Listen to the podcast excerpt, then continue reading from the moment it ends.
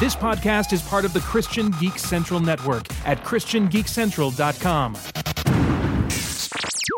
Strangers and Aliens, episode 181 Batman vs. Superman Revisited with special guests. Welcome to the Strangers and Aliens podcast. Strangers.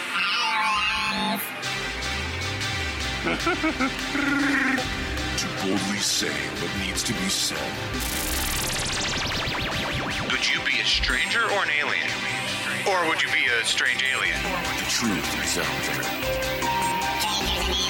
I am your father's best friend, Plumber.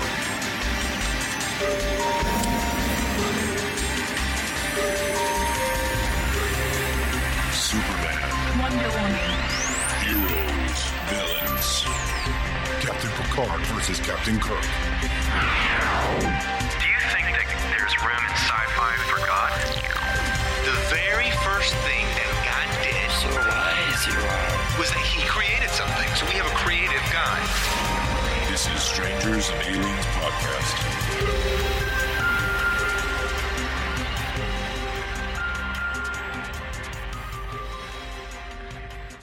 Hello and welcome to another episode of Strangers and Aliens, but this is not just another episode of Strangers and Aliens. This is a very special episode of Strangers and Aliens because we have been joined by, well, I'm here, obviously, Ben, Ben Avery.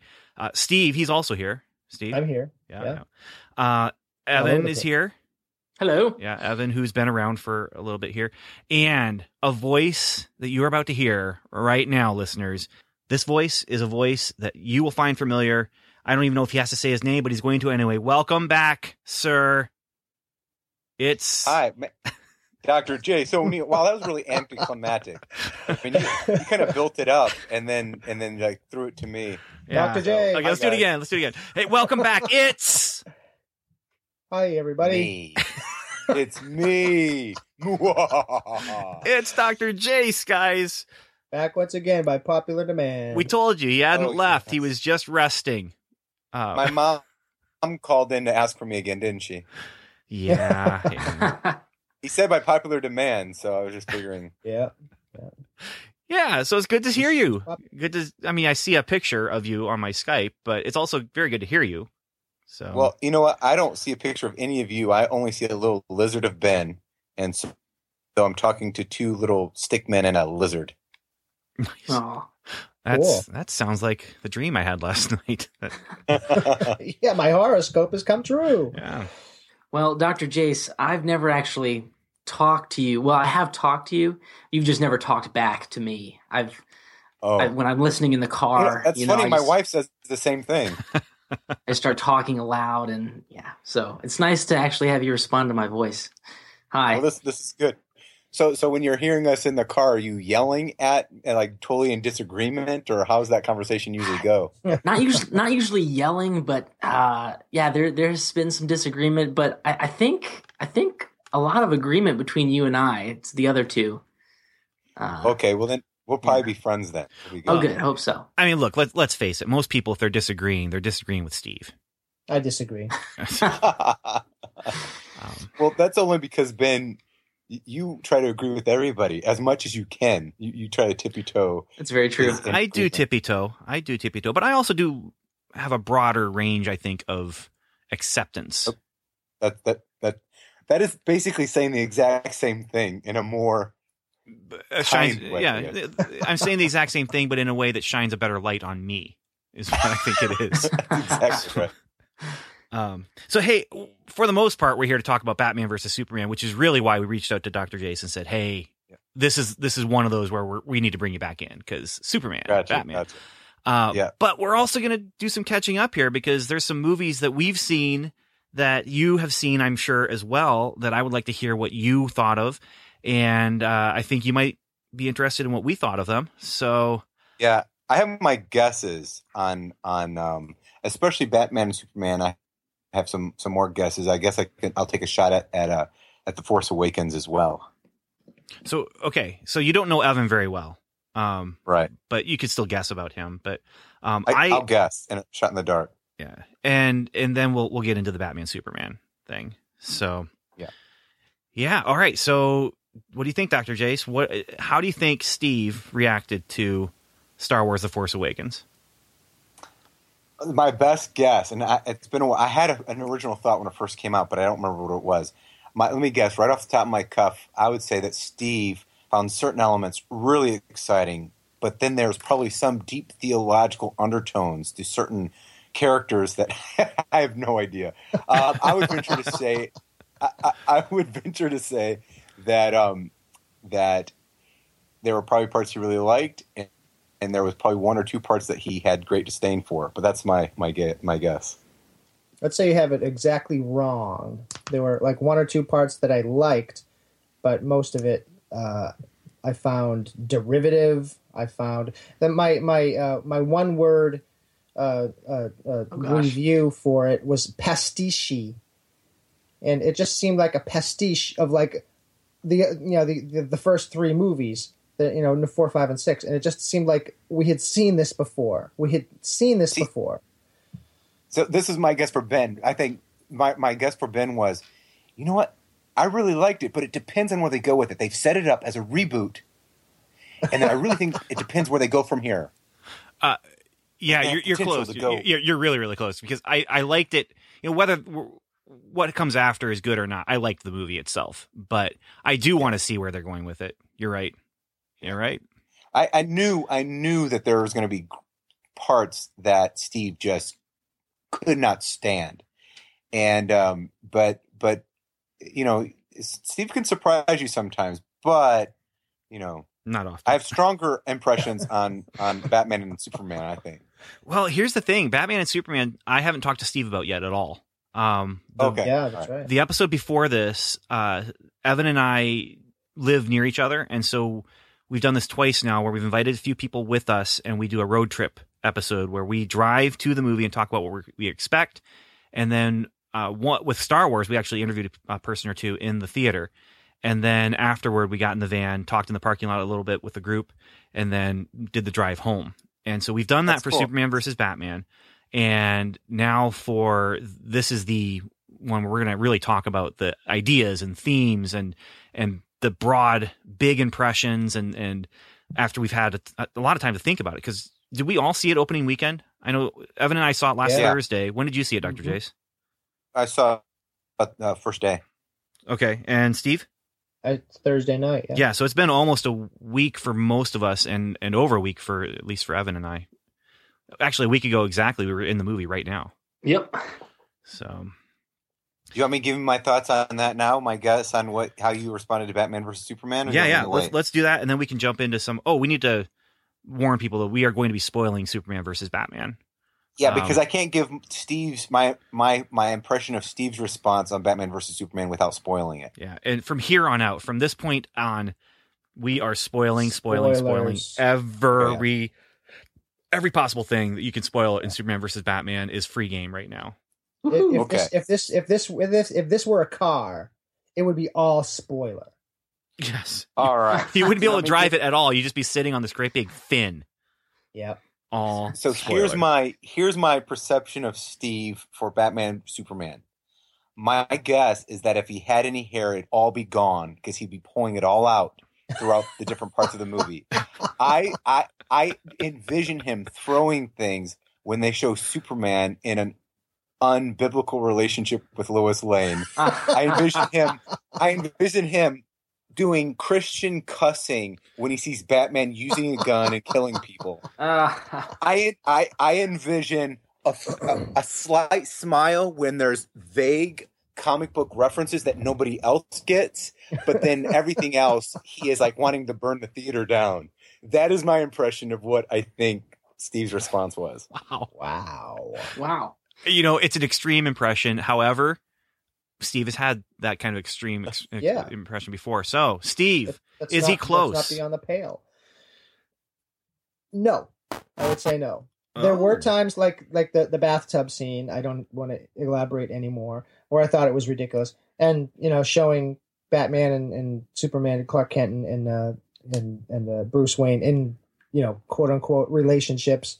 Uh, you know, before marriage. That was yeah, that was not not my cup of tea. I thought my biggest quibble was that logically, it wasn't. It, it, it, Bruce Wayne wasn't able to prove his his his point. He made uh, a proof for it, but I don't think it logically followed. So did, did you not did you not have an issue with him using a gun and killing people? You know, did that not go against your sensibilities of what Batman has the majority of Batman's lore has been? Well, you have to remember that I was born in the 30s when Batman came out, and in the early in the early issues, he used a gun and he killed people. So, you know, sometimes you have to get to that point. For instance, I I was watching. I, I, I did uh, forget you were Methuselah's second Yeah. cousin. I did forget that. for instance, uh, yesterday we were watching one of the recent Flash episodes, and I don't want to ruin anything if No, anyone I- hasn't seen the I've Flash. not seen anything. I have not seen it. Yeah. Don't don't spoil But it. I'm I'm just saying in in the episode there is the question of whether or not a parent would kill to protect a child, it's it, their own child. So, and the way that they were playing it in the episode was completely different than my thinking. Obviously, if my child was in harm's way and the only thing that I could do to save my child was to kill the other person, that's what I would need to do. Biblically, that's what we're called to do. We need to protect our family and our children and our wife. That's our core family. So if it's their life or someone else's life, you need to make that step. We could have a whole episode on this if we really wanted to, but that's what I believe. So when it comes to things like that, you know, I I can't I can't just logically let it go. That that episode I was lost in that that episode because it was making all these assumptions that I had no idea where it was where, where it was coming So- from. But how does that apply to the Batman Superman conflict? yeah, I was asking the same. I was going to ask the same thing. If Batman is in charge of the city and he really is taking it as if it is his child. I mean, sometimes it seems like that relationship that he has taken a part, you know, a parent parental uh, partnership with with the city. Then sometimes in the course of that, he would need to do something which would perhaps end the life of the other person. Not that he's murdering them, not that he's trying to kill them, but if he has to to to save his child, then he would normally have to do that. I don't really have that much of a problem with that aspect of him. And the modern version of Batman, where he's conflicted every time he has to kill someone, or he doesn't just doesn't kill anybody, or you know that whole thing, it's sort of it doesn't strike me as being a valid way that a especially a vigilante type hero would go about doing things. Look at Wolverine. You know, he kills with aplomb. I mean, he just goes through ninjas as if they were, you know, M&Ms. Well, maybe And- Punisher would be a better example. Close- what I was gonna closer say. to It- the Batman example you're talking about here. Yeah, Punisher, it, you know, any of these these heroes, they do what they have to do because what they're doing it for, they believe in. And if Batman truly believed in Gotham, So th- then this is then he would go ahead is- and do it. Now, no, hold on just a second. I believe I, I, I don't remember. I mean, there was one part obviously where it was the the flashback or that scene that wasn't taking place in this reality or whatever that was. We'll talk about that when it, when that time comes. But he was shooting people then. But in the actual storyline of the movie, I don't. I don't remember him actually shooting and killing people. yeah, his He- cars, his his car shot up people. I mean, And Yes. he was using people's arms who were holding guns and swinging them around as they are then forced to fire the gun from him. But it's it's you know my thing is I mean he put dynamite down a clown's pants in Batman Returns. Can we you know That's right. it's you have different variations. And The whole gun thing with Batman works in the context of stories where they want to do it because you know my parents were killed by guns. So I'm not going to I'm not going to use Right. a gun. And that works for that version of Batman if that's the version of Batman that you're you're creating.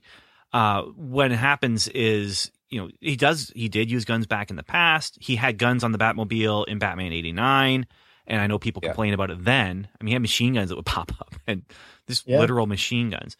But in in this movie, it clearly to me feels like he is do whatever it takes to get the job done.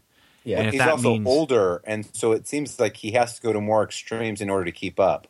yeah, but maybe. um, but I, I have this one question for Steve. Mhm. Steve, without going into full detail, I just want a simple answer because I want to give my thoughts on what um, Ben. Okay, I promise a yes or no answer. Go ahead. Do you rank this higher than the Dark Knight? Yes.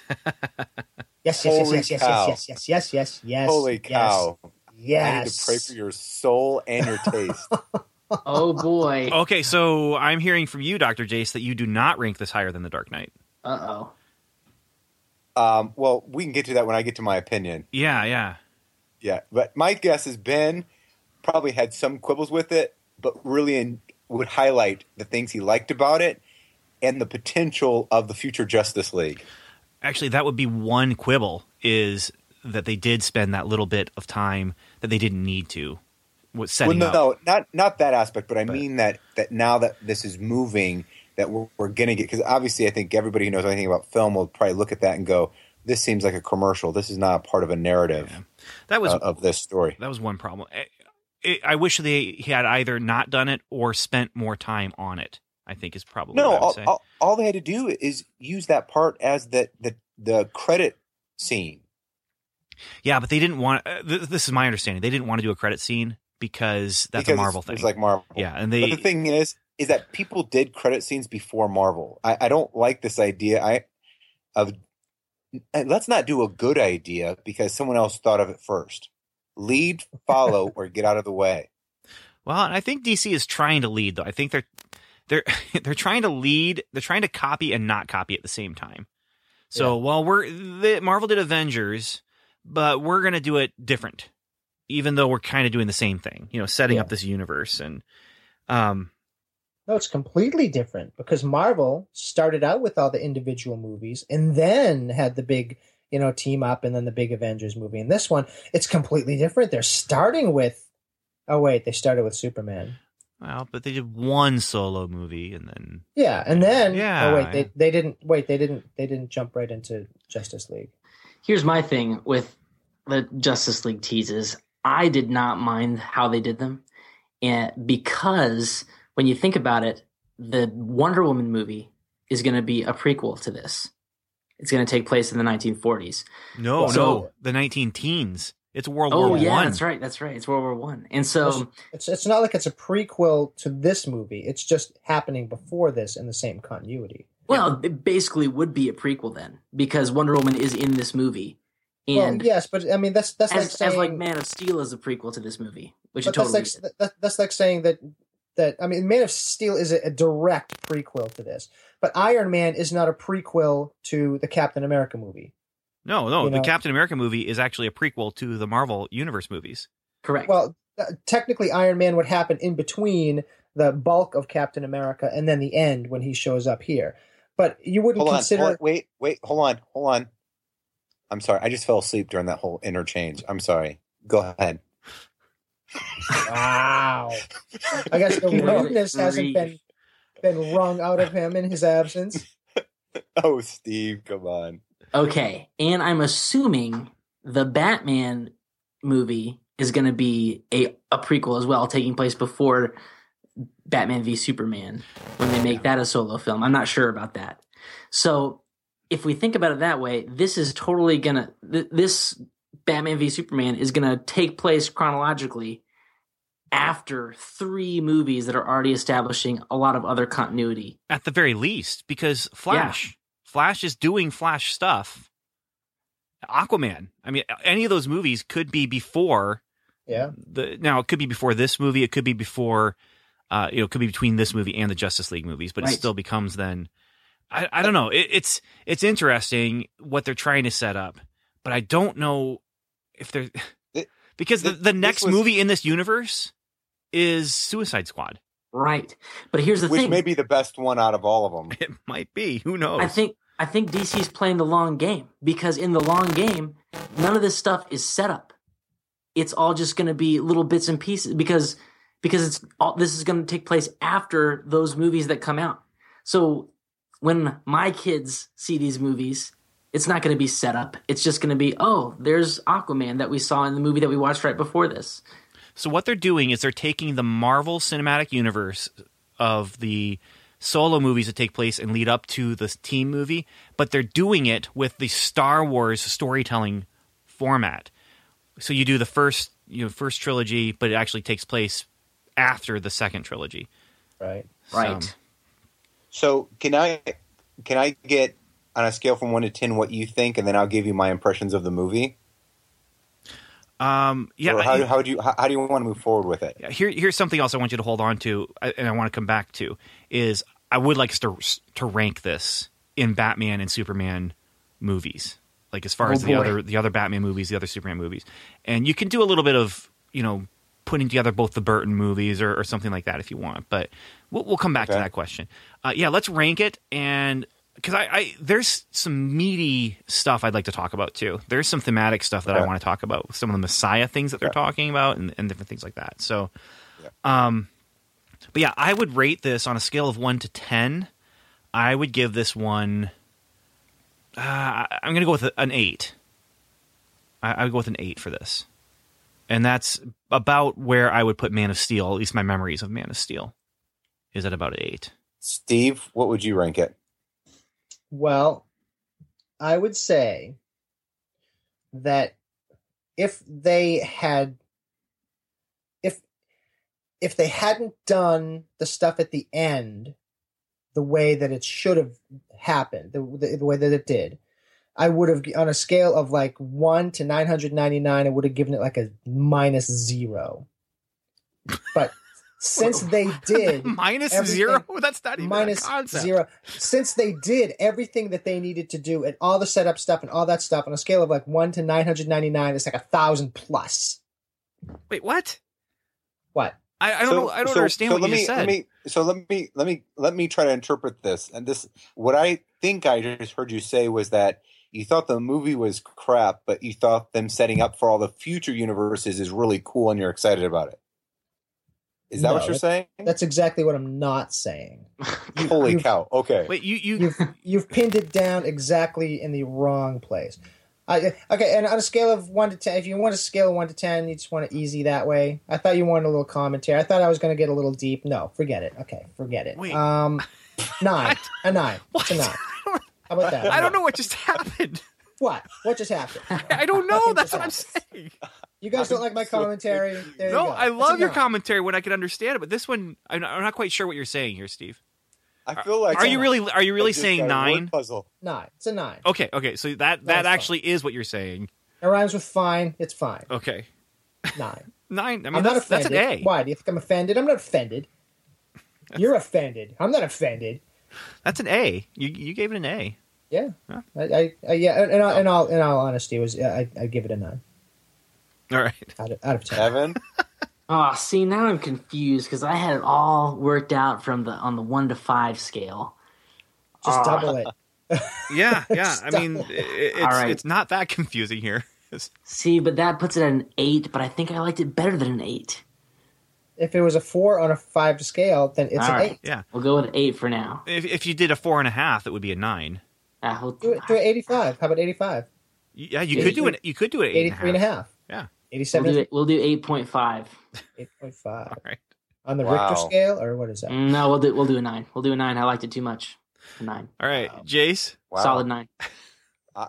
guys. I would give it a solid five. What? Woo, Five out of five. Look at that. Wow. He five loved out it. of ten. Sweetness. Five out of ten. Doctor J. I- All right. I would. I'm sitting there going, okay. First of all, let me tell you what I liked. I thought Ben Affleck actually did. I like his Batman a lot. Um, I think Superman. I like the character of Superman. I like what they did. I like Wonder Woman. The movie itself was awful. The storytelling. This. I hope Zack Snyder doesn't do anything else. Uh, he does not understand pacing. There are moments. There are brilliant moments, like when things blew up. When Lex Luthor blew everything up, it was like, oh, this is going somewhere. And then it just, it's like he doesn't know how to pace a movie out. It's like he has good concepts and ideas, but I'm I'm I've seen enough of his movies now. I'm kind of like, this guy really doesn't know how, how to tell a story. This story in here somewhere is a good movie, but it is so bloated and the narration is so off kilter. It's awful. In fact, my wife, who loves sci-fi, you guys, she watches almost all the movies with me. She looks at me halfway through the movie and goes, "I have no idea what's going on." And I'm and I'm and I'm sitting there going, "This is just really weird." It, it, it was just, I, I I I was I felt cheated at the Batman and Superman fight because by the time you get there, he lessens the blow, the fight by Superman going, "I've got to convince him to help me." Because then we're sitting there, going, okay, Superman's not really going to give his all now. He totally took out the teeth of that fight Good. and and and um and it's, there should have been a, a preliminary fight. There should have been like a pre-fight, then the real fight, and then they team up. Instead of of we get because it's Batman v Superman, and we get this little kind of fight, and I liked it, but in the whole scheme of things, it it, it felt cheated, and I really wanted to see them go all out on each other. Well, you But we could did. We Um, did see them go be, all out. It would be Superman, you know, in in five seconds. I mean, or less. Well, You know, their, what their they first did was- their first conflict was when the Batmobile comes around the corner and crashes into Superman. Yeah. Yes. I mean, Right, it- but then there could have been there could have been a buildup where Batman shoots another arrow across his bow, so to speak. You know, takes out something. There's ways to build that up. I didn't feel like they built it up to the fight, the the actual fight. But they I couldn't have had it. an actual fight. Yeah, they absolutely could have. Storytelling wise, um, if if if Superman goes a- and tears up his car, Batman comes back and does something else to Superman to say, "Hey, you know what? You What think you're do? bad? I've got your number." He's there's there's years and years of of Batman outthinking people. There's something he could have done. Um, I just felt that it was, and then he took the teeth out of it when he goes, "I got to get him on my side." And um, and I think you're you're cheapening the Batman character, and I love Superman. Don't get me wrong; I, I, he's you know he's probably my favorite. I thought the Lex Luthor character was awful. I'm sitting there going, "This is bad. yeah, I loved this it. is just I is just loved him. annoying." In Lex fact, from Luthor was acting- awesome. He's one of the best a- parts of the film. From an acting standpoint, I go, "This guy's trying to make this Joker, and he's not good at it." I'm sitting there. I was embarrassed for him. Oh my goodness! No way! No Oh. way! There's absolutely he was awful, and I don't think it's his fault. I think it was written. I think it was direction. Can we talk about Zack Snyder for a little bit here? Okay, yeah. Uh, because I, I have a thought about this, what you're talking about here, uh, Dr. Jace. But um, how many of his other movies have you seen, guys? At least Uh, two. uh, I've seen a couple. So, Yeah, because Man of Steel, Sucker Punch, and um, was it 300? yeah, Man of Steel, Sucker Punch, 300. He also did Watchmen, which Seen this. I did see this Watchmen. movie feels watched a lot Watchmen, like too. Watchmen. Um, Yeah. I did. I haven't of the seen Guardians. what. Legend of the Guardians. I haven't seen that one, I've seen that. I like was that one. Was that the, the owl was that the, one. the Owls? I saw that Yes. too. I wrote a review of that for CBN. So I've seen all those movies. And then the one I haven't seen, well, the two I haven't seen are the owl one, and then uh, he did a Dawn of the Dead movie before he did Watchmen. I haven't seen that one. and I haven't seen that. But here's something I've been thinking about with him, and it's not wrong, it's not bad, but it's also not what people necessarily want. I feel like in some ways he's a silent movie director. because I think if you were to watch this movie, and, and now this is in the context of this movie especially, I, I haven't really thought through the other ones. I think if you were to take this and put it up next to the Nolan Batman movies, and watched it with the sound off, you would know better what was going on in this movie than you would in the Nolan movies. Hmm. You know, you turn the sound on and you have acting and you have dialogue and you have all that stuff. It's not going to stand up as well for for me. Uh, maybe not for you, Steve, but um, but I feel like he is a visual director. He is directing the visuals from plot point to plot point visually. You're talking about um, some plot issues. There are definitely some plot issues, and, and I'll tell you exactly. Holes. I'll tell you Yeah. exactly what the plot issue is. It's not a plot hole in their mind. They are going to a point in time in the movie. We have to get from this point to this point, and we're going to go there no matter what. And even if the characters probably could have gone a different way or might have gone a different way, especially if you take like the the best characterization of say Superman or someone like that. But Yeah. we have to have them fight, so we need to ha- have a reason for them to fight. I feel like that's kind of the storytelling that we're seeing. And that's a little bit why I'm not giving this a 9 or a 10 as much as I like the movie. I, I can't give it that. I'm giving it a B, you know, with a, with an 8. But I I I don't know if that's something, you know, if that that uh analysis of Zack Snyder's storytelling resonates with you guys or not, but No, I think it's, it's kind of the feeling that I'm getting. which goes back to my point is I don't think he's a good storyteller. I think he's a great, you know, visual person. He doesn't seem to know how to take a story. And I've seen most of his movies and there seems to be the same issues in all of his movies. Now, let me get this straight. The reason I ranked it so low is because I think the potential in this story is so good that it could have been one of the better comic book movies out there. But I think they totally failed on execution because the the dialogue. I'm sitting there going as an act as a as an actor, and and I used to cast people and all these things. I'm sitting there as an actor going, these lines are so. Oh my word! Th- This is so. It, it, it, to me, it was a total lack of execution, not because the characters were good. I loved uh, certain parts of it that I really enjoyed.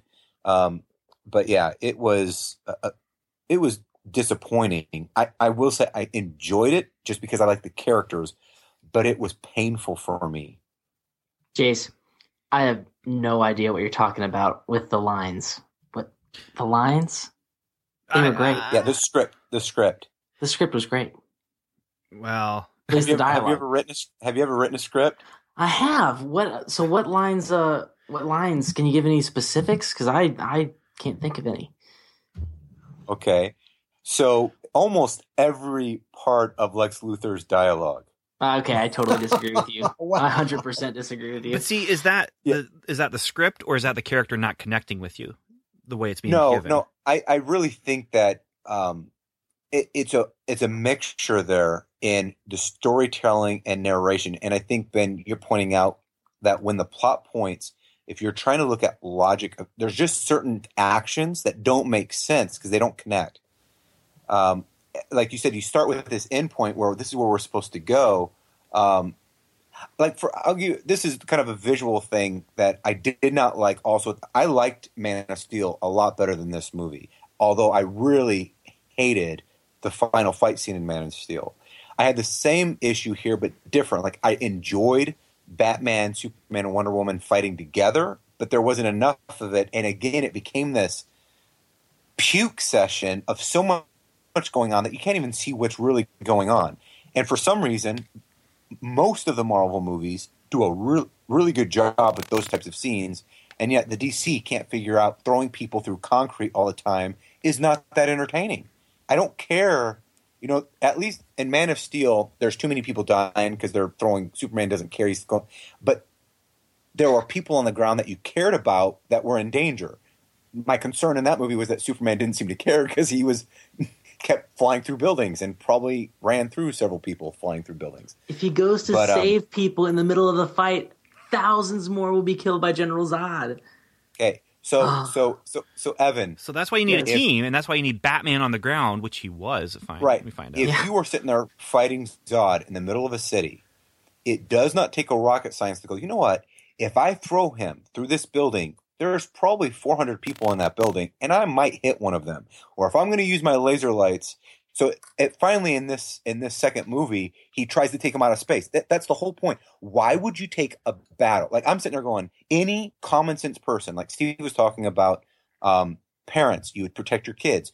If if your family's in danger, you know to get out of there so the danger isn't with the kids. You want to get away from them. If you're in the midst of a city with millions of people, anybody with any common sense knows, hmm, he flies, I flies. It will be safer if we go to outer space or to some place where I'm not going to kill 5,000 people. Now, this, I would also then say this movie was absolutely a response to that exact Yeah. uh, complaint about Man of Steel. I mean, they how many times did they say, "Oh, it's okay, that island's inha- uninhabited," Oh, or absolutely. They or were "Oh, totally nobody's in the that town right now, so we can go ahead and fight here." And Superman taking Doomsday up into space. Now that Superman taking Doomsday up, up into space, that one felt natural. Some of the other stuff did yeah, not. Like yeah, yeah. but that one felt natural. But then the whole thing is, I mean, it's kind of Bruce Wayne saying exactly that. Why didn't he just take Zod up into space? He didn't Right. do that. He's an idiot. I'm going to kill him. Um, Ben, would you not agree from a scripting standpoint when they when they said, "Take, let's take them. It's totally empty. No one's going to be there." It is totally a taboo where you're having to explain something that it's it, it's awkward. It doesn't even. that, that's I mean- definitely awkward, and it's not just awkward from a, a scripting standpoint. You know, because you want to show, don't tell. We could see Right. it was a you know Exactly. nighttime in the city. Uh, it was there as a comfort. It was there to head off the criticism at the pass. That's that's absolutely. In fact, I started like for instance, when Batman um what was it? So so I, I, even Batman seems stupid. So uh, I'll give you an example. He goes, "I've got to get the spear. So what I'm to do is I'm going to lead him through the city. I'm going to lead him there so I can get the spear." I'm thinking, that's the most idiotic thing I've done. Hey, why don't you guys keep him busy? I'm going to go get the spear so I don't track him through the city. It didn't even make sense why he would try to lead him through the city. Yeah, that It was, just. that was one of the moments where I was just, wait, what? I'm like, that's just like that's just common sense. I totally you you go to where the spear was. Oh, it's not there anymore. Oh, Lois Lane is still here.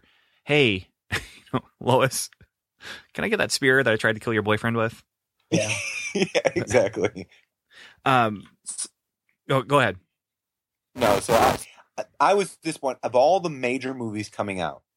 This was the one I looked forward to the most. If you would have asked me if I could only seen one, Force Awakens, Batman, Superman, um, Civil War, Wolverine, or I'm sorry, X Men, all the main ones. This was the one I wanted to see because I love these. These are two of my favorite characters, and I am hopeful for the future because I do like that they're finally doing Justice League stuff, and I think there are seeds of really good things here. I personally just think that Zack Snyder is not a good director. Do you know who's directing uh, Justice League Part One and Two? Is Snyder? Yeah, yeah, it is. I, I right now, from what I'm seeing from um, Suicide Squad, I might like those directors better. Well, and they're doing different directors for all the other things. There's a I can't remember the woman's name who's directing Wonder Woman, um, and they've got someone lined up for Flash, and they're they're all different directors. I think I believe with different styles, and it sounds to me like DC is planning, Warner Brothers is planning to allow the directors to have a little bit more voice in their storytelling than than Marvel has been kind of pushing for. Marvel is kind of pushing for a a house style with their movies. So, hey, I want to kind of explain why I gave it an eight, uh, and then I want to hear why why Steve gave it a nine. I, I really, Steve, want to hear why you gave this a nine. So Okay. the reason I gave it an eight, and I kind of posted this on Facebook, but I, I on Facebook I said going in what I'm hoping for. I'm hoping for a Superman who's inspiring. I'm hoping for a Batman who's trying to you know overcome the his dark side, so to speak, and a movie that has a little bit of fun and isn't dark pretending to be deep. You know, so it's just going completely dark, dark, dark, and and but but doing the dark, dark, dark, uh, you know, in in exchange or instead of actually having some depth. I wanted some you know, some darkness is fine, but I wanted some fun, and I also wanted some depth. And there was a little bit of fun. Well, there's quite a bit of darkness, but there was there was definitely some depth, and I was very pleased that it pretty much hit all of those things. Um, so that's that's why I go with an eight. Now, yeah, I do have script problems, and I do have plot hole issues that especially might come back to me as I watch the movie again. I'm probably not going to watch it again until it's on home uh, media, simply because of the length. And when it comes out with that extended cut, that's probably what I'll end up going with. Just to, when, if I'm going to watch it again, I, I'd love to watch it with some with new stuff in it. But it'll also end up probably being over one or two nights, or, or two or three nights rather, um, not just all in one sitting. So that's kind of where my eight is coming from, Doctor Jace. But uh, Steve, I want to Sure. hear where this nine is coming from, man. The nine was That's a total surprise to me. Total surprise. Yeah, I- I- yeah, total shocker for me. yeah, absolutely. the nine was because it was so entertaining. I mean, there were problems with it. Yes, I'll give it that. Um, and I did have some quibbles about hit this, that, and the other thing. But the thing is, it was entertaining. And if you can let your mind wander just a little bit, you can sort of get past the major things, you know? Um, and, and that's what I sort of had to do. I think the way that they set up uh, the the Justice League things with you know the, the the Flash vignette where he's you know reaching through and talking to Batman. Am I too soon or whatever? Um, Yes, you are. We're going to talk about that later. Oh, sorry. You're never mind. Go ahead. well, I'm just I'm just saying you know the, those little things the the whole you know the the the the the glimpses you get of what else is going on in the Batman thing. I I I don't want to you know ruin it for, if we're not going to talk about it right now. But those things I think were were set up very well, um, and gave you the sense that there's something much bigger that they're doing here. It's not just you know a, a little movie and then they're just going to have another movie tacked on. I mean, it's it's setting this stuff up actively, having the the you know the the World War One photo where you you know you get this this picture you know is that Steve Trevor? You know who who's that? And, and just being able to see you know that little thing set up all these little things.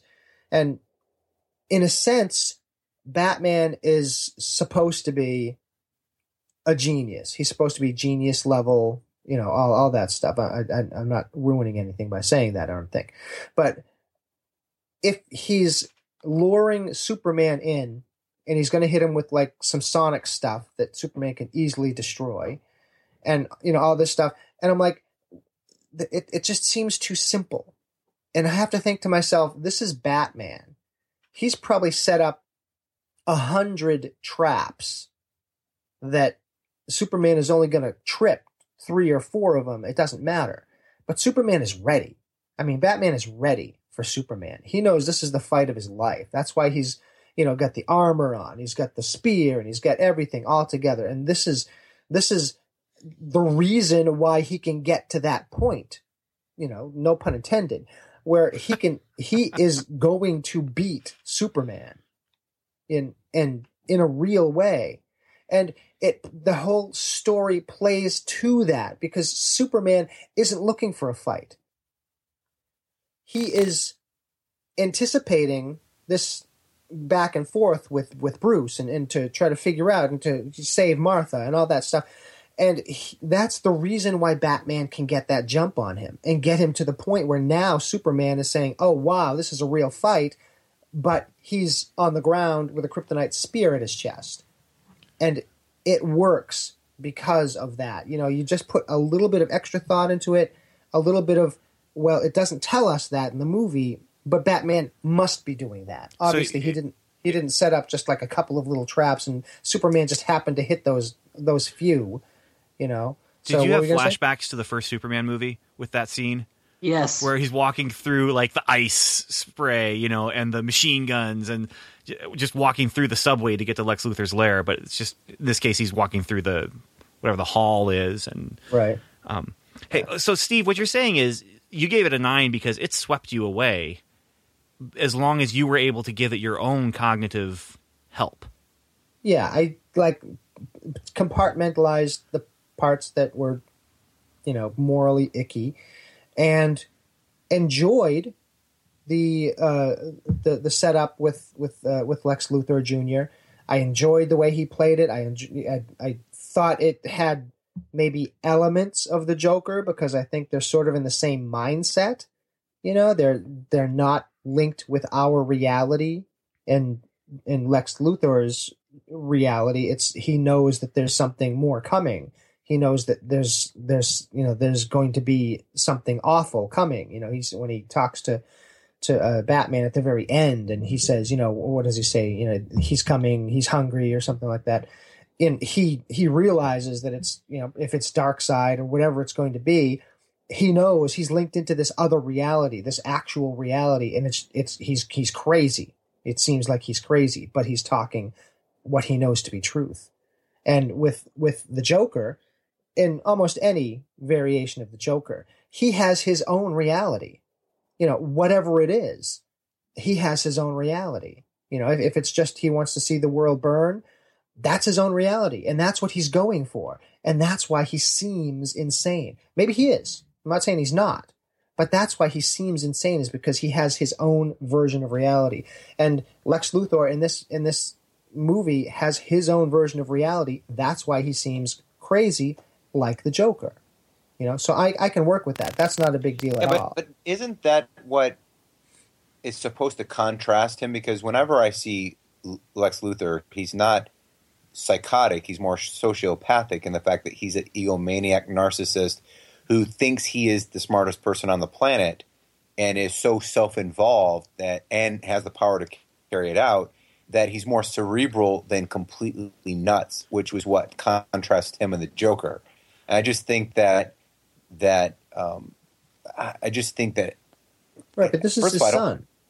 Well, but is he? I mean, you, he's Lex Luthor Jr. He's he's the second one, but he is the Lex. This is Superman's Lex. No matter junior or senior, this is this is Superman's Lex.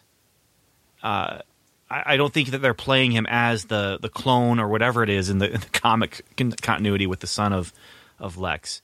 Um, I I think you're right there, Doctor Jace, but I do wonder if they're it, again, this is kind of helping the movie along, but I, I, I wonder if they're playing it off as he's such a genius that it's it's kind of giving him a bit of insanity. but, And but he's don't you not, think that like- there is sorry he's not go ahead. insane. Sorry, he's not insane until after he has the the run in with the knowledge of the Darkseid is coming. I mean, he doesn't act insane before then. Uh, he's he's super quirky if he's not insane. Yeah, Yeah. I, the way he seemed, he because he said, um, "You're insane." He goes, "That's or whatever it is." What she said, she goes, "That's three syllable word for pe- people who don't have, have the mind capacity." He's totally the way he plays it is, Oh man, is totally off his rocker. In my how I see it, it's almost like Mark Zuckerberg on acid. But I'm sitting there going, that's what why they cast him, to- isn't if, it? If, these, if this universe continues, what's that? that's why they cast him. I mean, he he was Social Network. He was Mark Zuckerberg, wasn't he? Yeah, no, exactly. But I think that if you were to see the Joker and him together, there's not that contrast of this stoic, egomaniacal control freak and this completely insane chaos. Because when I see, uh, when I, I think they're almost completely diap- uh, completely opposite when it comes to villains. Lex Luthor is about control, and he doesn't like Superman because it makes him the most powerful man, not him. And he doesn't like Bruce Wayne because he can compete with him financially. He likes control, and And he doesn't like Joker and- because and, and Joker is chaotic. You Mhm. can't control him. He's completely. You do not know what to expect. And this pulls Lex Luthor away from what makes Lex Luthor such an interesting character, and and it can blurs the lines between him and Joker. And I don't like that because I I like the comparison. I, I I'm sorry, I like the opposite. Why? because everything you're saying about him is is in the movie. He totally is a character that wants control and he's trying to manipulate and pull the strings. And when the senator doesn't play ball with him, you can just see it on his face how it's just like twisting him up because he's like, "No, you will do what I say you're going to do. You you cannot defy me." And he may not play it like the classic Lex, but he's still playing the character. It's still totally him. He's not deranged. and I, Right, I but also Lex wonder. was such a big deal because he's political too. He's he's like a presidential psycho, and in this, he's like it's just a different. Um, I, I think it, it takes away the uniqueness of the Joker, and I don't think it's done very well, to be honest. I, I, I know that I'm not the only one. I did not read any feedback or reviews on it until I saw the movie, and most of the reviews I'm seeing agree that it's it's probably not the actor's fault, but he, he he comes off it doesn't come off good and it comes off embarrassing. I know there's a lot of other people that have that same opinion. I'm not saying it's the right opinion. I'm just saying I that's what I see. And I I like him the way he plays it here. the The thing is, part of it I wonder is, is it meant to be a mask? You know, is that his secret identity? He- This kind of I'm going to throw you off. I have everything under control, but I'm going to throw you off by the redcoats are coming. The redcoats are coming. You know, which Mhm. which was uh, such a painful. Oh my gosh, it was embarrassingly bad. you know, in Oh the trailer gosh. it wasn't, but it, it it was like in context. It's just kind of, oh, that's the context of that. I thought it was going to be more of a menacing kind of. That's you know, really weird. yeah. Yeah, But- I like that. I like that line a lot.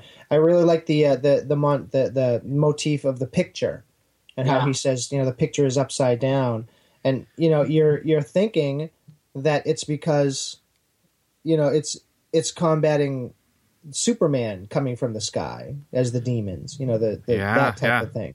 When what he's really talking about is this new reality that he's locked into, and he knows what's going to be coming from the sky. He Well, not at that point in the movie. I think he might. Later You on, think so? I do. Yeah. I do. I think he already has a some form of awareness at that point. Maybe I'd have to watch if- it again. the- but but again, if that is the case, again, that doesn't even play into traditional Lex because if he knows Darkseid's this all powerful thing, even in comics and in the history, Lex has sided with Superman and other heroes to protect the world because he doesn't want to lose his control. Why would he try to kill the only potential person that could take out Darkseid unless he thinks he can dupe Darkseid? But my whole point is is is to your point, Ben, that you know maybe this is a mask. Uh, it's possible, but to be honest, I don't trust Zack. I don't, I don't trust uh, Zack Snyder to actually think that far ahead to play the long game on that. I just don't. I don't think he's a very good storyteller. I think he's very visually interesting. I just don't think he thinks that far ahead. That's my take so far. Evan, Well, I want first to. of all, it's it's not traditional Lex. It's imagine le- if you were actually Lex Luthor's son. Imagine what your childhood would be like. You're living in the shadow of this 100% egomaniac, and so what you're learning from him is egomania, but you're getting no attention from this guy. Or if you are, it's like you know throwing money your way or throwing you know whatever you want. You're just a completely spoiled, completely wiped out in in in the terms of of you know this is all you know egomania and you're given this as your birthright and then lex luthor is gone and you have his name and you have you know you're you have your own company and you're doing all this stuff and everything and he has that sense he has that sense of yes he's sort of lex luthor junior but he's his own thing too so i don't have really any See, problem with with that I'm not seeing there. that this did not. I know he said his father had the same name, but it everything I've read is this is the Lex Luthor Yeah, with yeah. the bald head and everything else. Yep. But, And but that- what Steve and, is saying. and, even- and if it's not, if it's not, then I I I even hate it even more because why would you take Superman's greatest villain and totally sweep him under and give him his weaker, more weird son? I think what Doesn't Steve is saying sense. is is that his father probably would have been characterized as the more traditional Lex because he does talk about exactly what Steve was saying as, as far as his father. I do think though it is the Lex. This is the supervillain Lex. The father was a villain of a father, but the the son here is the supervillain, the maniacal I'm going to rule the world. Is that what you're saying, Steve?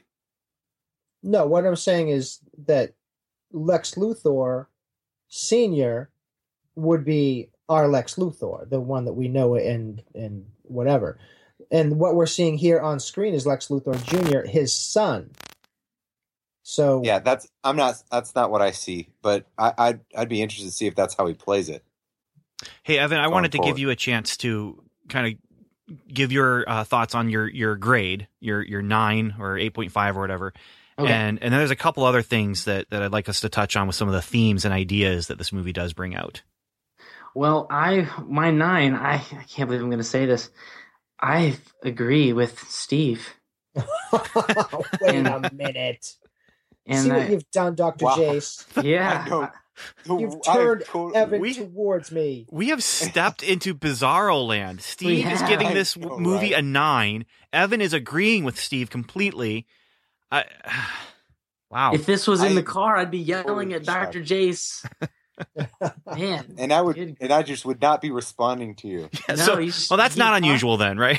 no, wait. yeah, Oh, because man. man, I, Ben knows I was. Lo- I love this movie. Oh, I do know. I was sitting next to you and having to uh, jump away from your uh, fist pumping and bumping and yeah, you Oh, were yeah. you were vis you were visibly reacting to this movie. I was because it man, they took my DC universe. I love the DC universe, and they took it and they put it, they put it on the screen. They stink and put it on the screen. It's it's like to me they were very very faithful to the source material, and man, that disagree with you there. no, I, I, I mean, there's so much source material, but the, what whatever they put on the screen, I believe they took from something that has been published in the DC Comics universe. Well, yeah, but not faithfully. Well, I, why not? No, Well, I mean, I mean, uh, just anything. Okay. To pick out anything. I need someone mean, to answer this for me. I need I need two questions answered for Okay. me. 'cause Okay. I, I couldn't I could not explain this to my wife either. Um, and I've re- I've read the comics, but it's been a long time. But two things. One is what the heck were those weird scenes that look like Krypton? Uh, you know, those the- aliens and the the future guy coming back. One, and second of all, how do they fit into the movie at all? They don't Oh, even make sense. See, Well, this was set a complaint that I had from some people because they had no idea what was going on. But but me, I know who all those people are. I know exactly what's going on. And I fe- Ben, did you? Did you know? well, yeah, I mean, these- there, Yeah. we talked about this, but it's setting up Darkseid. It's setting up the, the coming of Darkseid, the future of Earth under the rule of Superman, possibly a rogue Superman, and Mhm. Darkseid with that Omega symbol, and those are parademons, which are his foot Yeah. soldiers. And They were on the screen, man. I can't even believe the parademons were on the No. big screen. Like I can't I'm even believe- familiar with the Darkseid thing, but how do they even remotely explain any of it? I mean, it's just kind of like why and, and why would Batman be having dreams about that? Is he prophetic? To me, that I was a very cheap, very I cheap cinematic. Mm, I think the I- Flash somehow Yes. was causing that vision yes. when he was coming back in time to warn Batman about the p- Yeah, but- possible but future. That part when he came back, but what about the dream? I think the dream was part of that. Yeah. I, I think I the dream it- was part of the. uh, I think the dream and the vision were part of the Flash coming, uh, the future Flash coming and and warning him. Yep. I think he was using the vision as as the warning. That's See, as a as a story, like with people who are more familiar with comic books, I I can see where that makes sense. From a movie perspective, that's bad storytelling for the majority of your audience who doesn't know that. Well, Uh, but from a franchise perspective, it's all gonna make sense. it's bad sure. storytelling until it pays off. Yes. And if it doesn't pay off, then it's really bad storytelling.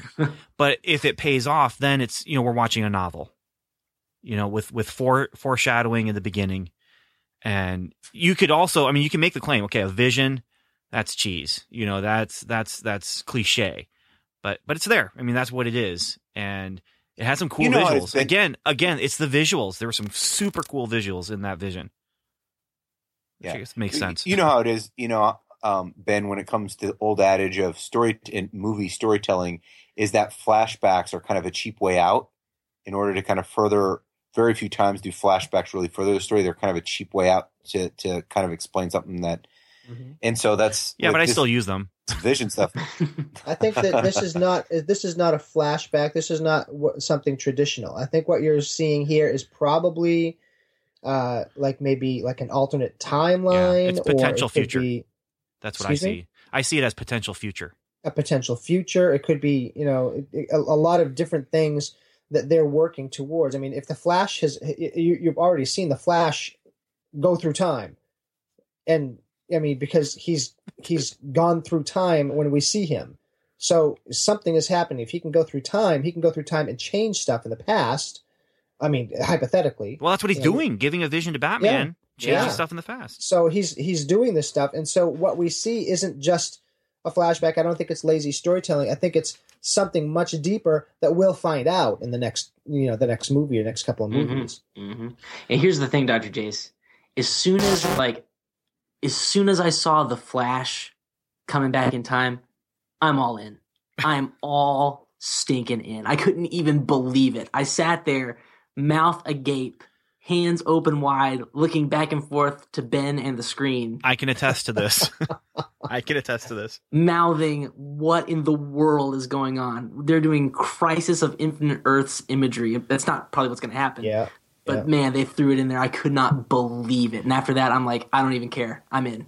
I love this movie. I couldn't love tell it. Sitting in the theater. I couldn't tell if the little girl behind me who kept leaning over to mom and dad saying, "I'm scared." I'm. s-" I couldn't tell if she was talking about like the scary Batman or if she was talking about Evan with his with his See, reactions. w- when I left, I was listening to people, and and everybody that I heard, I probably listened to nine or ten conversations, was completely confused by that whole part, yeah, by, and- by that whole kind of weird thing. So if you have a good portion of your audience totally clueless of what's going on, that's bad storytelling. Uh, it doesn't mean that they. It, it means that it doesn't mean that you totally take that out, but you, there has to be something because it seems like it's a totally different movie and different genre, especially when it comes to Batman. Um, it's a little bit different with the Superman because they established that cool imagery in the beginning of Man of Steel, but um, Yeah, and and every conversation I had with people like at work after the movie, kind of what was that, you know? And I, I do think that there was in, in that situation, especially there was a if you know the source material, you get what we're doing. If you don't, we're not helping you right now. I, I, I do think there's definitely an element of that. Mhm. So, so Hey. if you want my rankings of where these ranked, is that where we're going? uh, first, I'd like to talk about some of the theme here, real quick. okay. uh, some of the ideas that, that are presented here because we have this idea of um, rejecting the Messiah, creating our own Okay. Messiah. Um, we have this idea. Neil De, oh, Neil deGrasse Tyson is that how you say his name? Yeah. Degrassi. Degrassi. I, I could not believe the juxtaposition that they were using with his words, where Yeah. he's talking about how we don't matter on this little speck of dust. We don't matter. And then someone comes along and makes us matter even less. And as he's saying that, it's this woman standing on top of a roof, hoping for help in a flood. Yeah. And Superman comes to rescue her. She matters. She matters to him. And you have this atheist scientist who's saying, We don't matter. We don't matter. In the middle of this scene where you have a man who is rescuing her. I loved that scene. And I can't tell what Zack Snyder's spiritual background is, but in, between Man of Steel and this, and even Watchmen, some.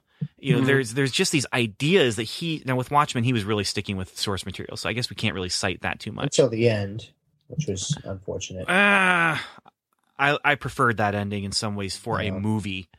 Well, Uh, I don't prefer either of them because I think it's lazy the way everything worked out. But go ahead. Well, anyway, we, that, that's another story for another time when we do No, a Watchmen episode. But um, a- anyway, the that to me was just an incredible statement that Zack Snyder was making about why Superman would do what he does. It may not be what something Zack Snyder personally is like. Yeah, this is my worldview on the screen as to you know what a hero does, but that's that's Superman. She matters, and in in the grand scheme of things, yeah, you could take that Neil deGrasse Tyson or however you say his name uh, viewpoint and say, you know, we don't matter. But once you start taking it to that extreme, then you're you're kind of the Lex Luthor, where nobody else matters except for me, and I'm going to survive, and I'm going to have power, and I'm going to create doomsday. Why? To take out the one thing that's in the way of me having power, and I'm going to have Superman kill Batman, and then Doomsday kill Superman, or Batman kill Superman, and then you know it, it just it, I loved it. I loved that moment in time uh, of the of the movie. Can I share something interesting? Yeah. Uh, since watching the movie, I, I watched one or two reviews on it from some trusted sources, and one of them was from Daniel Baxter, who is the mind behind um, what do you call it? The How It Should Have Ended Oh yeah. Yeah, videos. yeah. And he um he rarely does reviews for movies. He just makes his videos, but he decided to do a review because he's a big Batman Superman fan. He puts them in all of his superhero videos. And he was saying he didn't really like the movie. He, it was like a, I think he gave it a five out of 10 or something. Um, but one of the reasons was because he said it was super depressing because of the message it gave. And here's what he took away as the message the movie was trying to push was that, you know, there, there is no God. And if there is a God, he can't be relied upon because he, he's either not all good or he's not all powerful. And that was the message he took away. But that message came out of the mouth of Lex Luthor, Exactly. who And is just thought- completely unreliable. Yeah. And it's Yes. a false dilemma. Anyone can see through that. uh, It's a false dilemma. I would say not I anyone can see through so it. I, I do think that, that- there are people who that is a definite dilemma. I, I yeah, don't but think it's it's it's a it's false because you're saying it has to be either one of these two things, and it can be it can be other things. Well, it can No, be, but- eh, but, I but- I would say that Yeah. there are legitimate people who have a legitimate problem with that idea who aren't able Right. to sort through it. Right. I, I don't think you can say oh, anyone can see of through that. people- that. There's That's a lot that- of people yeah. that struggle with that. That's not an anyone can see through it kind of thing. But here's my Well- thing though. If I you just look at it it was- logically, you can see through it. No, no, Steve. Uh, yes, there's other options, but that's the option that they've created in their worldview. Right. It's a false dilemma. That's what I'm saying. But no, you're you're saying something one step further, which is anyone can see through that. No, And- I, I, if I said anyone can see through that, I didn't mean that. So, if you're looking at it logically, you can see through it. Okay. That's what I meant to Yeah, say. that that works much better. Yeah. All right, there you go. There. See, you agree Sorted out. me. It's all sorted. We're good. Look at that. I got Let's- Evan let's- agreeing let's with me. group I hug. get you agreeing with me. Now, if I Group can only get Jace to agree with with, with me once, this whole thing will be worth it. Okay, continue. Uh, whoever was talking before we did this. Evan, Evan, finish what you're going with, buddy. I was just saying I thought it was interesting that that uh, he drew that conclusion, and me as a Christian, I'm looking at that, and it's encouraging to me that I'm hearing that stuff because it's totally from Lex Luthor, who is totally a stinking liar, and uh, you know he's he's got a totally false view of the world, and so we can trust that whatever he says is is about this subject is wrong, and But the thing is, he doesn't have a false view of the world. He knows that there's something coming. He knows that there's this. It's sort of like, um, uh, what movie was it? Where um, I'm blanking. I can't believe it. Uh, okay, okay. Uh, Captain America, um, the first movie, and the Red Skull seems insane because he's talking about this gem with power and all this stuff and everything. And yes, in any actual reality, he's insane. But the thing is, he knows that there is some huge gem. It has some mystical connection with with power and all this stuff, and he knows it. So he's not insane. He's right. That's not what I'm talking about. To this other reality. That's not what I'm talking about, though. I'm talking about his comments about God, not his comments about you know the, the alien people who are coming, yeah, or Superman. Yeah, I'm talking his comments about God because his conclusion about God that he drew was because when he got beat as a child, God did not step in to intervene. So either he could he was not all powerful and couldn't help, or he was all powerful but wasn't all good chose because not he didn't step in to help. Yeah. yeah, and so that's what he he believes in. But that's a total. That's not. That's not the way God is.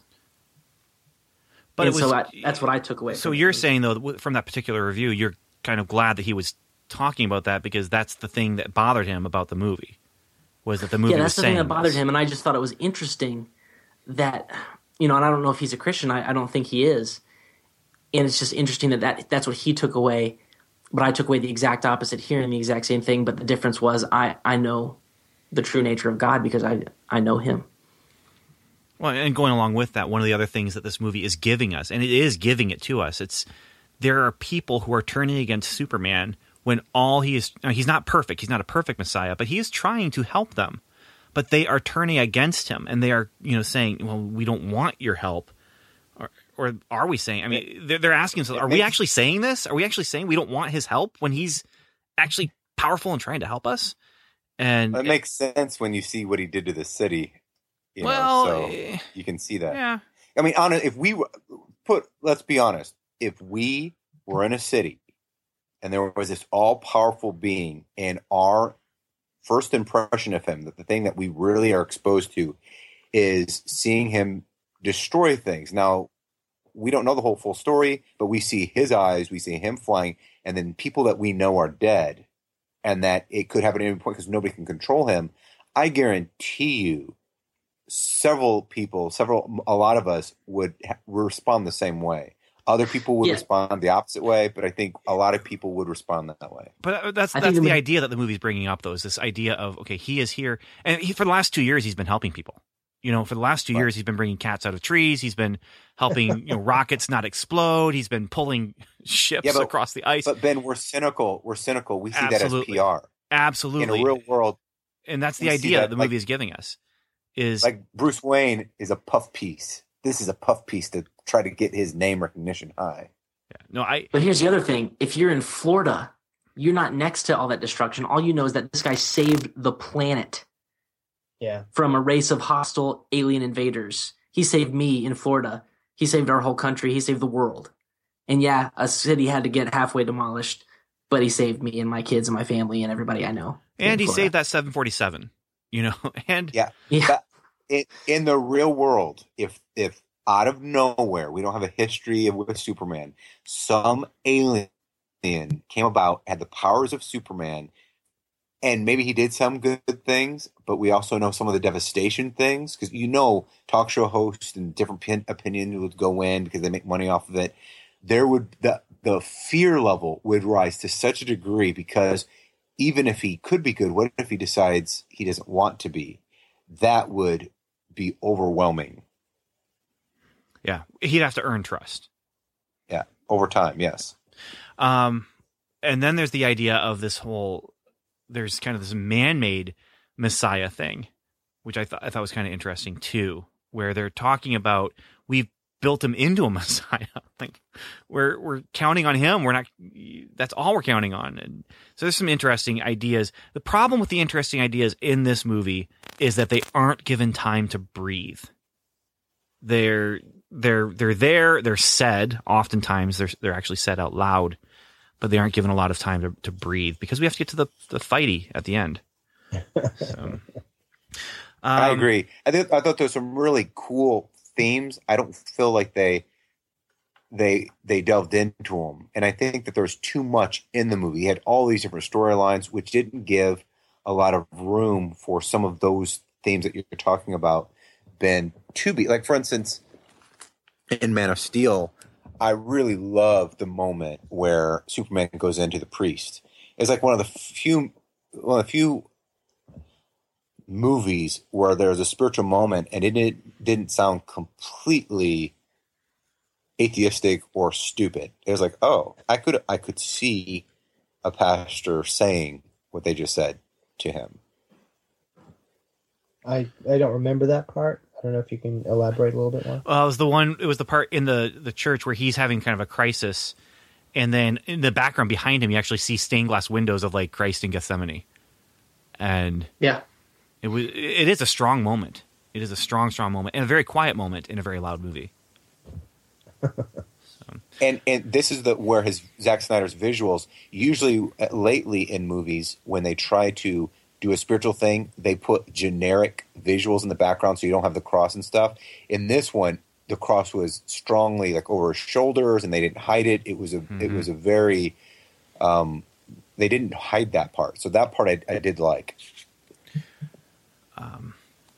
Any any other thoughts about some of the ideas and and themes and messages this is bringing? And then uh, from there, let's we'll do some ratings, and then I have my our final our final uh, returning guest. I just think it's really cool that in this movie, there's a guy who willingly lays down his life for the salvation of the world. Uh, And then it's, is it's- buried. It's, Oh, we didn't then- get it's to not talk a about spiritual salvation of the world, though. Oh no, I didn't say that. But the like physical salvation of the world from being destroyed by an all powerful. I know who the guest is. Hey, I Steve. know, I know who the guest is too. Yes, yes, Steve. Yes. Excalibur. Excalibur.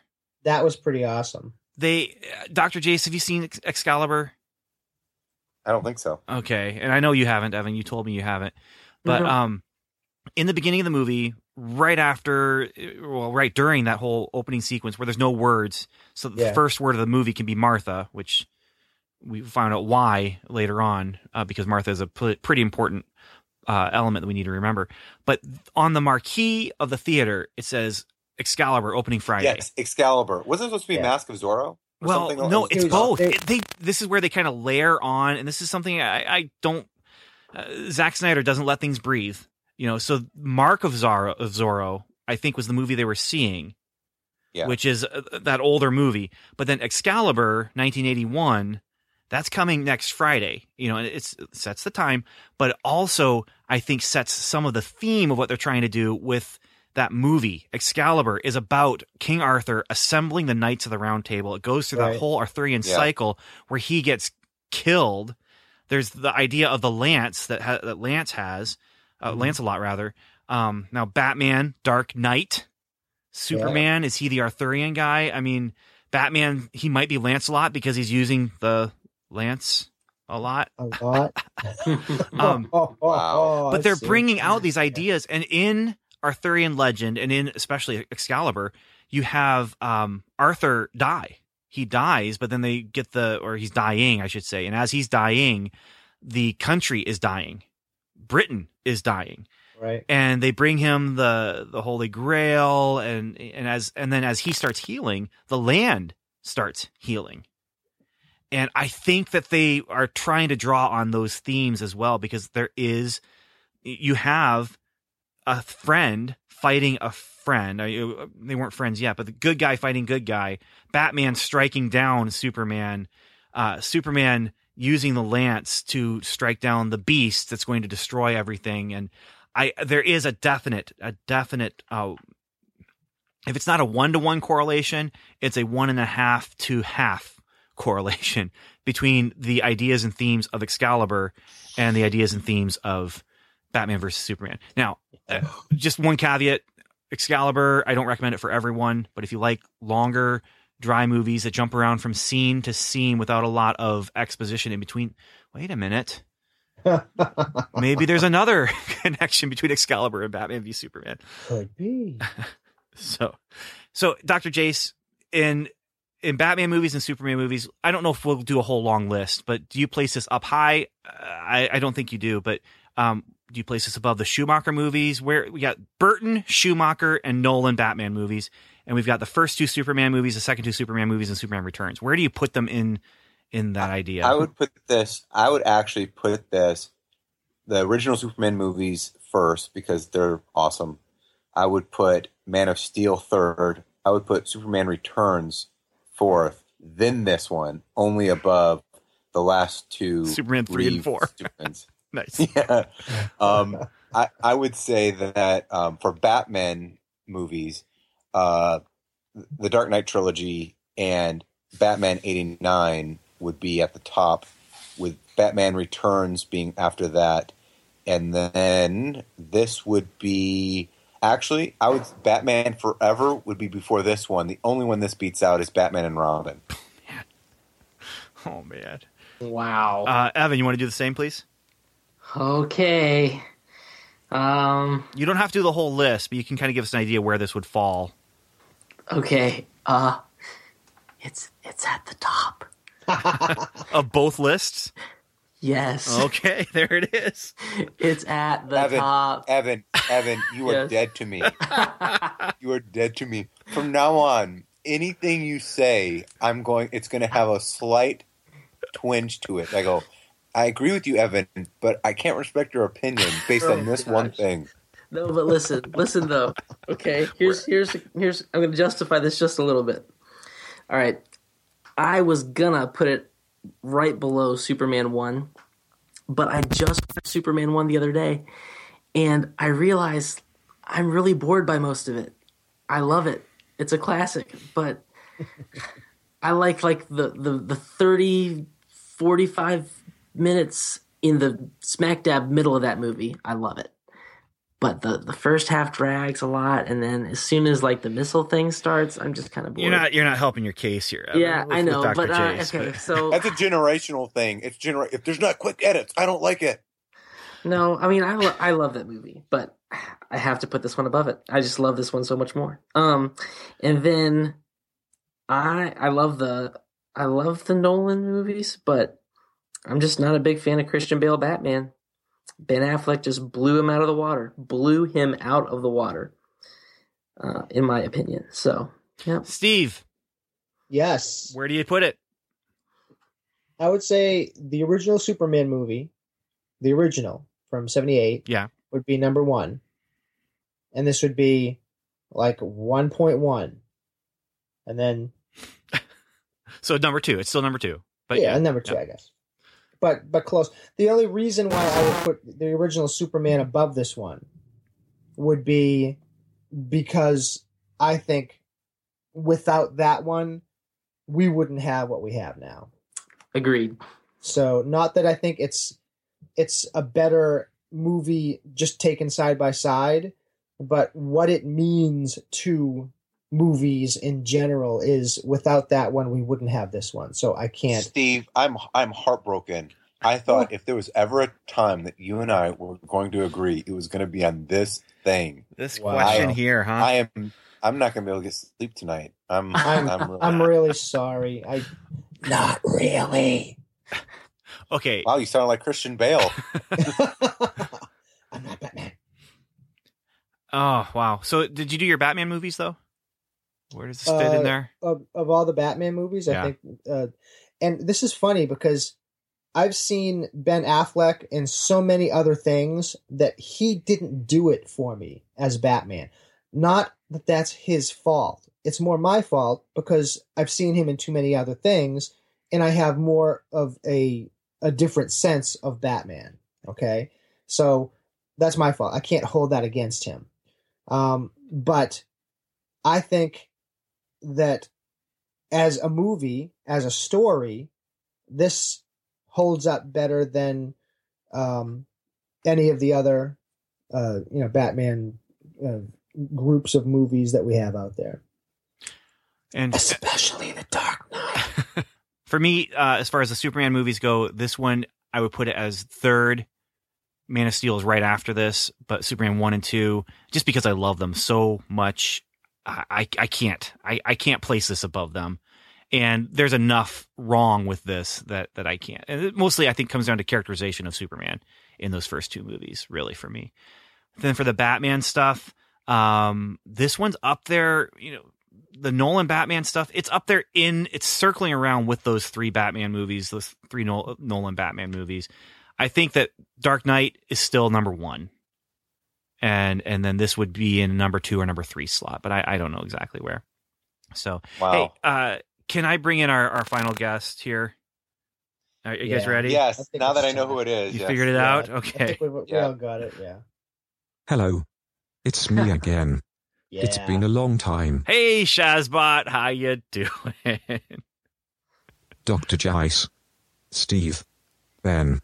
Who is the new guy? Yeah, that's that's Evan. That's Evan. Bye, yeah. Shazbot. Yeah. It's, it's an honor. It's been a long time though. It has been. Shazbot. Boy, oh boy. So much has happened since we last spoke. You want to give us just brief update, maybe? Well, we built our fourth child. And male child bot 1 and female child bot 1 have both graduated from high school. Female child bot has changed her name to Veronica and now teaches English as a second language to robots in Brazil. Male child bot lives in our basement and plays video games mostly. He is still dating Vicky from Small Wonder and he proposed but she will not marry him until he gets a job. Oh. Smart girl. Awesome. So he he's currently unemployed, is what you're saying? He had a job as BB-8's assistant on Star Wars The Force Awakens. But now that it was such a huge hit BB-8 fired my son and hired Joey Botnick, the body double for Gort in the remake of The Day the Earth Stood Still. Sigh. Hollywood. Am I right? Yes, yes, Sigh. you are. Yes. Well, you know, when you don't breathe, you have to um, vocalize, right? Yeah. Uh, so we've been talking about what we thought about the new Star Wars movie. You've brought it up. What do you think? What did I think of the new Star Wars? I thought it was wonderful. Exciting in all the right places. Oh, and C3PO's red arm. That was recycled from my second cousin. May he rest in peace. Oh, I'm sorry to hear that. Oh, he's not dead. He just gets terrible migraines so he needs quiet places to map. Also he has 30 arms, so So the big question: What do you think of Superman and Batman? Hmm. Batman vs Superman. Let me tell you, overall I liked it. I loved Henry Cavill's performance as Superman. It was the most robotic Superman ever. Very realistic portrayal of a robot living among people. You realize he wasn't playing Superman as a robot, right? He's not a robot. Well, that Yeah. changes my reading of the movie. Well, thanks for coming in, Shazbot. We appreciate it. Well, Awesome. gentlemen, it's been real. And it's been fun. But it hasn't been real fun. Oh, oh, zing! Hey, Ooh, Dr. got us. Jace, thanks for making time, man, to come and, and hang out with us. And we're this Well, I- this isn't the last time. It, you- No, you're coming no, back, back. but But um, also to just catch you guys up. Um, as I'm talking to Shazbot, con- congr- congratulations on your edition. We have an edition on the way, Awesome. and um, we have our third one on the way. It's going to be a boy, so I'm going to have two girls and a boy. So, oh, Oh, awesome. yeah, excellent. anyways, good to hear you guys, and good to talk and give you guys a hard time. And now I need to go pray and fast for you, for your souls and your taste. Um, but we'll have to go from there. Yeah, I'm not sure. Uh, I'm not sure what the timing will be for the next time you come in, but yeah, it is always a pleasure. Really appreciate We- you making the time to this time around, Yeah. and Yeah. Yes. yeah, Nice to meet you. You too, Evan. Next time, maybe we meet on better pastures. Yes, I mean all like all my predictions about how this is going to go totally wrong. I ended up agreeing with Steve. Yeah. We ended up on opposite sides of the board. So, so Evan, so Evan, the fact that you're agreeing with Steve does that make you really question things? Because it, it might, it might need to.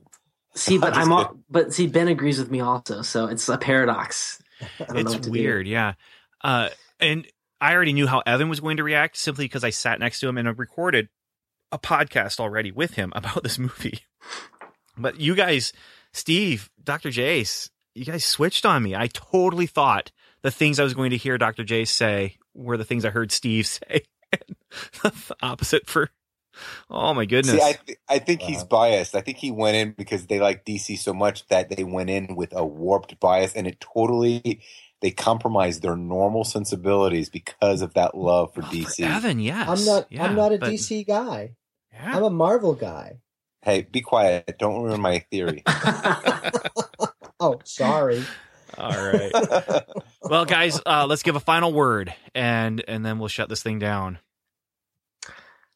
Uh, Steve, hi Skype five. What? What? Good job. didn't hear that. I don't, I don't know what that meant. I didn't hear that. he Hi, gave Sky- himself a high five with Yeah. Steve. Hi, Sky Five. Hi Skype five. Hi, Skype. Skype. I got, I got, Oh, I got hi, you, Evan. Skype. There you go. Five. Ben, Ben and Steve need to catch up. That's all right. Yeah, yeah. They're a little bit, they're a little bit older, so Wow. takes them a while sometimes. Hi, Skype Five. Anyways, all right. Wow. I love seeing you, love talking to you guys. I enjoyed it. I always do. And um, my final word is Dark Knight is still better. Although I will say I think Ben Affleck is a pretty good Batman. He might be the most. Uh, if I were to envision Batman and Bruce Wayne, he, there's few people I could see that looks that role more than he does. So Steve. I'm gonna try out a new uh, a new ending thing here. Like you got your little thing. All right. To, everyone, you can just tell me how what do you think of it. Okay. So this is it's it's classic sci-fi slash animation slash all that cool stuff. And it, if you if you get it, you get it. If you don't, you don't. But I'm gonna try it out. Okay. Okay. Big Ten, Zark. Not many people are going to get that, but I do. I totally do. Well, let's see how it works. That's my last word. Big Ten, Zark. And I want to big Ten. Yes. Did you know I named a character after Zark in Time Flies? I think you did. Yeah. yeah, I spelled it uh, X A R Q. Yeah. But yeah. And all I have to say is thank you for listening, everyone, and Godspeed. You've been listening to the Strangers and Aliens podcast, hosted by Ben Avery, Steve MacDonald, and Dr. Jace O'Neill. Our music was composed and mixed by Tim Leffel. Please join in the conversation by visiting our website, strangersandaliens.com, where you will find show notes, articles, reviews, and more. You can also email us directly at podcast at strangersandaliens.com or like us on Facebook at facebook.com slash strangers or you can leave us a voicemail on the Strangers and Aliens hotline. Just call 1 804 37 Alien and leave your message. And once again, thanks for listening.